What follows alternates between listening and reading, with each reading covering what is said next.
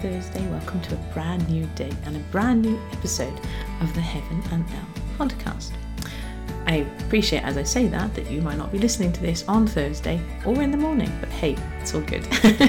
it is Thursday morning at the time of recording, and so let's just keep it real. Today's episode is following on from the conversation that we started uh, yesterday.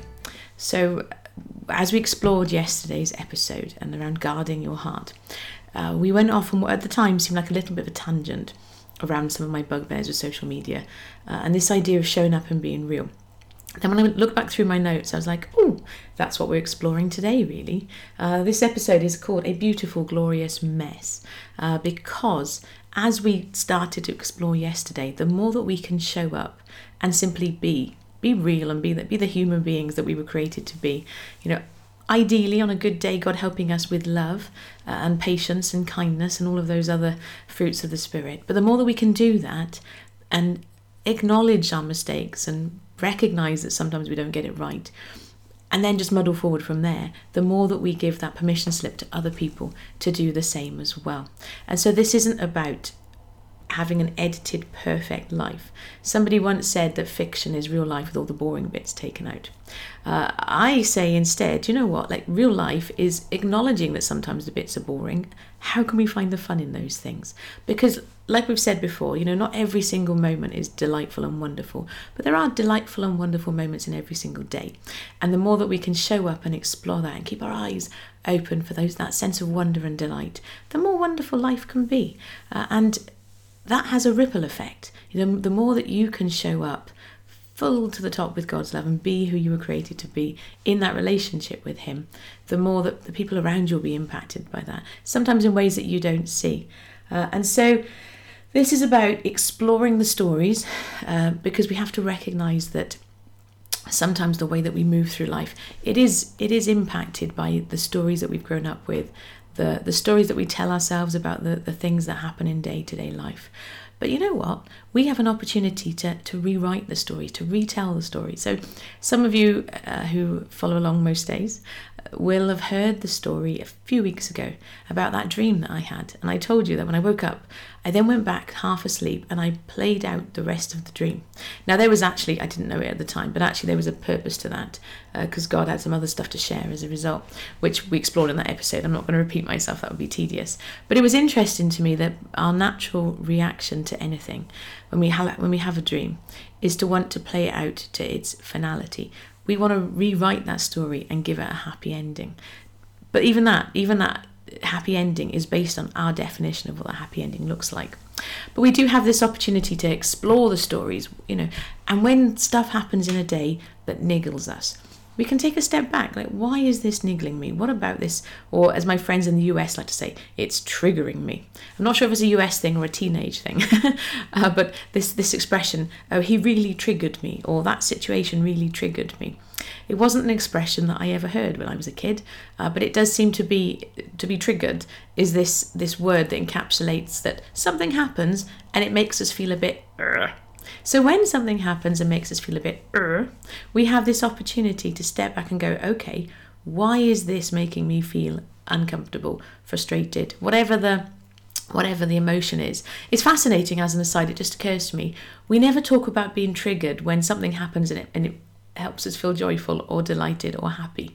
Maybe that would be an interesting experiment. What if the next time you something happens in today and you get this overwhelming sense of yeah that was amazing or just a ah yeah?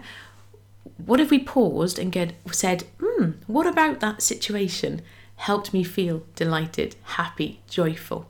Because actually that would work really well with the way that our minds are wired. Because by focusing and analyzing and oh what actually in that situation was really good it will help us to see that more and to focus on. It's that piece we talked yesterday, you know, uh, from Philippians. Whatever's pure, whatever's lovely, whatever's trustworthy. I'm paraphrasing, but think lovely thoughts. Actually, what if we started to reclaim that word triggered and started to recognize those times when we are triggered to a point of joy and happiness and delight and take a step back However, our natural, we, we could try that and we see how we get on. I've never done that before. That's a that's your little plaything if you choose to accept it. But from the point of view of day to day life, when life is a bit angsty, having that opportunity to pause and go, what is it about this situation that is causing me frustration? And remember, you as a person of faith, you don't have to do this on your own. It's the IER of, of Youier, intentional expectant relationship. So you don't have to sit on your own and go, hmm, let me figure this one out. Let me ponder this for myself and find out the answer. You can talk to God about it and ask Him, my favourite thing is to pull out my notebook and I'll write a question and explore it that way. Uh, and I'm, but I'm not saying that is the way to do it. You know, you is about you being you. Uh, I offer that as a starting point to people when they're not really sure what it looks like. You know, some people they'll go for a walk and have a little chat and, hmm, God, this is really doing my head in. Help me to see this from your perspective. The more that we can do that, and then share the stories of that out loud because it helps other people realize that those times when they're feeling less than stellar, they are not alone. Social media will have us believe that everybody else's lives are picture perfect and so delightful and wonderful. You know, we, we said yesterday about how even when people have been authentic, they're choosing to show you a filtered mess. It and so then you compare your mess to their filtered mess, not recognizing that their mess is filtered and oh my mess is so much more messy.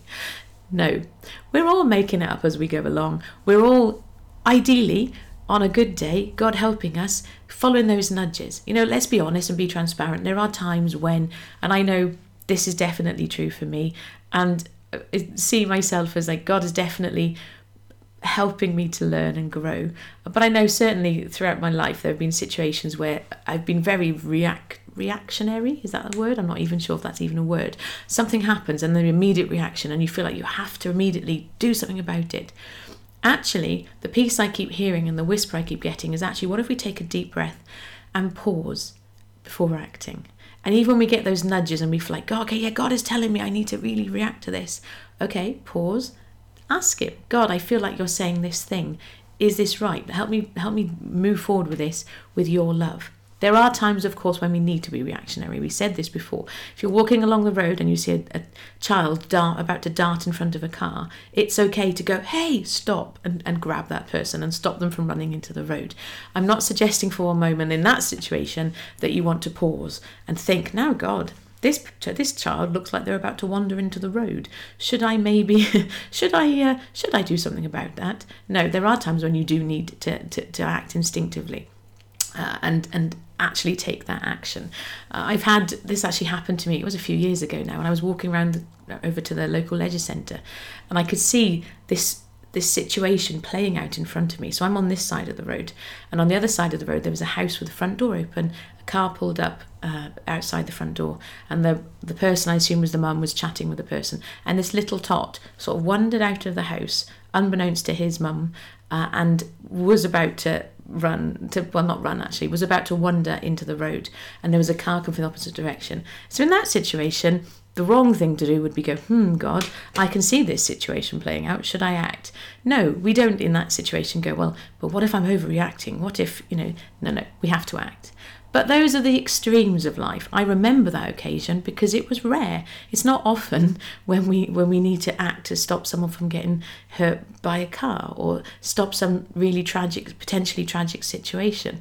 The mo- most of the time, our instinct to act immediately is us you know, and some of the stuff that's going on inside our own heads. And so the reminder today is that we do have this facility to pause.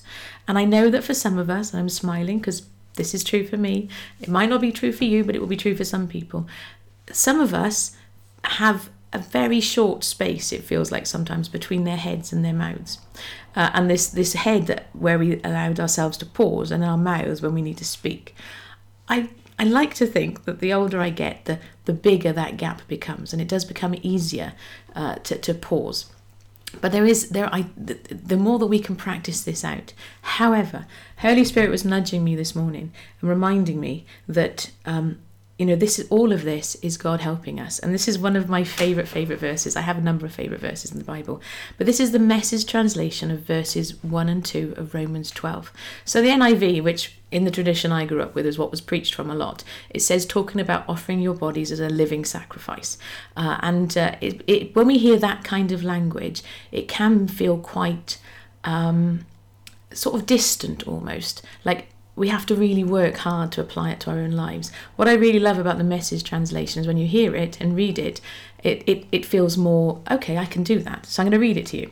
It says this is this is Paul writing to the Romans, uh, but of course you know everything in the Bible we we explore it within the context of when it was written and then go okay God help me apply this to my life.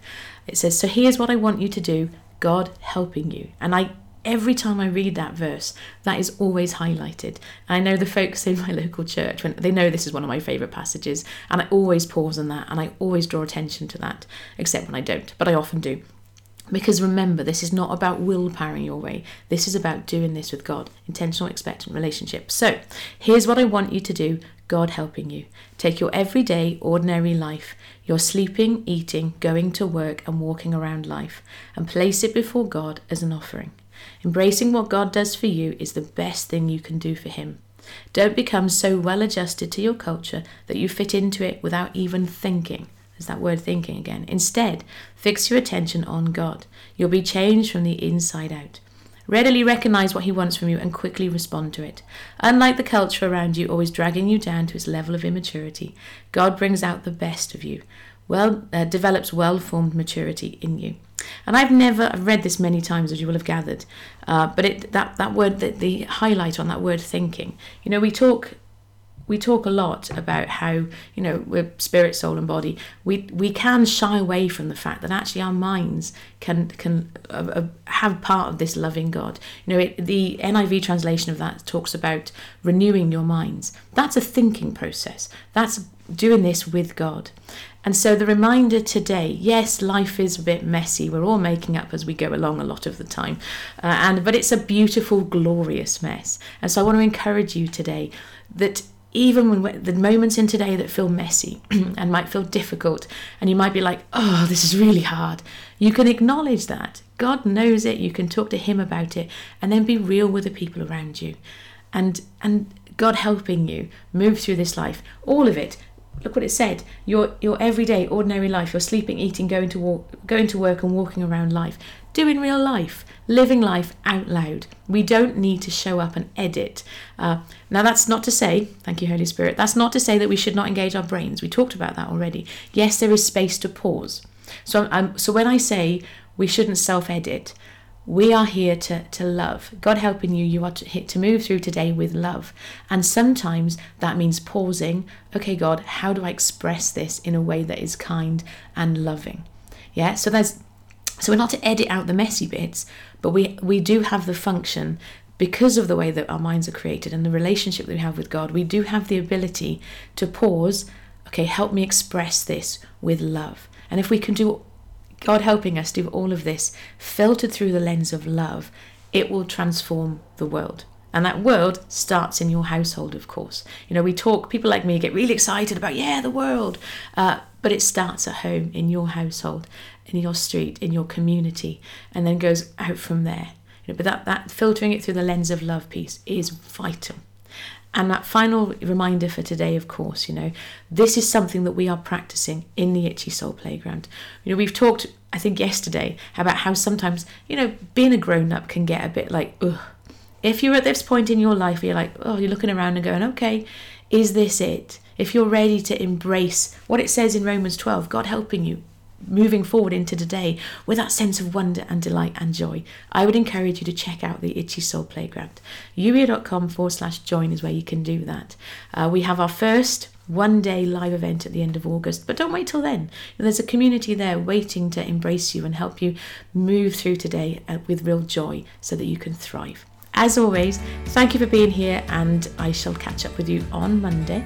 In the meantime, have yourself a wonderful, wonderful day, and I look forward to seeing you soon. Take care. Bye bye.